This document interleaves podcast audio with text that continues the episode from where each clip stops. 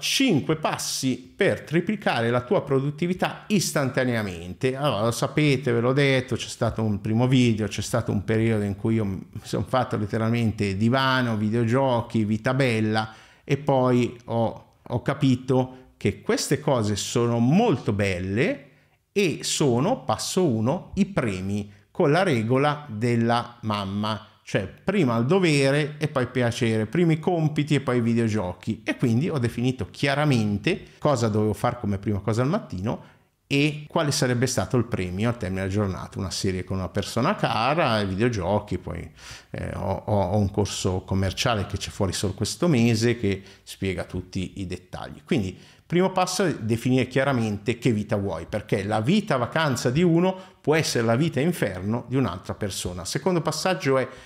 definisci chiaramente quello che nessuno ti dice del miglioramento personale, questi grandi guru non ti dicono che c'è un prezzo da pagare, che sono le discipline, te le ho dette nel primo video al mio. Quindi includi, includi, perché quelle discipline che ti ho detto nel primo video le puoi rendere più gradevoli per te, ma non sono negoziabili. Te le ricordo velocemente: lavorare, studiare, meditare, allenarsi, muoversi, e, e curare l'alimentazione e dormire, chiunque dica queste cose non sono necessarie sta cagando, come dico sempre, sopra a un casino di scienza. Il mio metodo, l'ho già detto, eh, quindi per migliorare premi discipline 1 e 2. Poi terzo, il mio metodo inizia col cestino, quindi togli, elimina quello che per te non è importante, minimalismo sulle cose che non sono, per esempio per me TikTok e Instagram non sono importanti. E il quarto passo è collegato a questi, ma se però vanno gestite perché contatti persone, ti fai conoscere,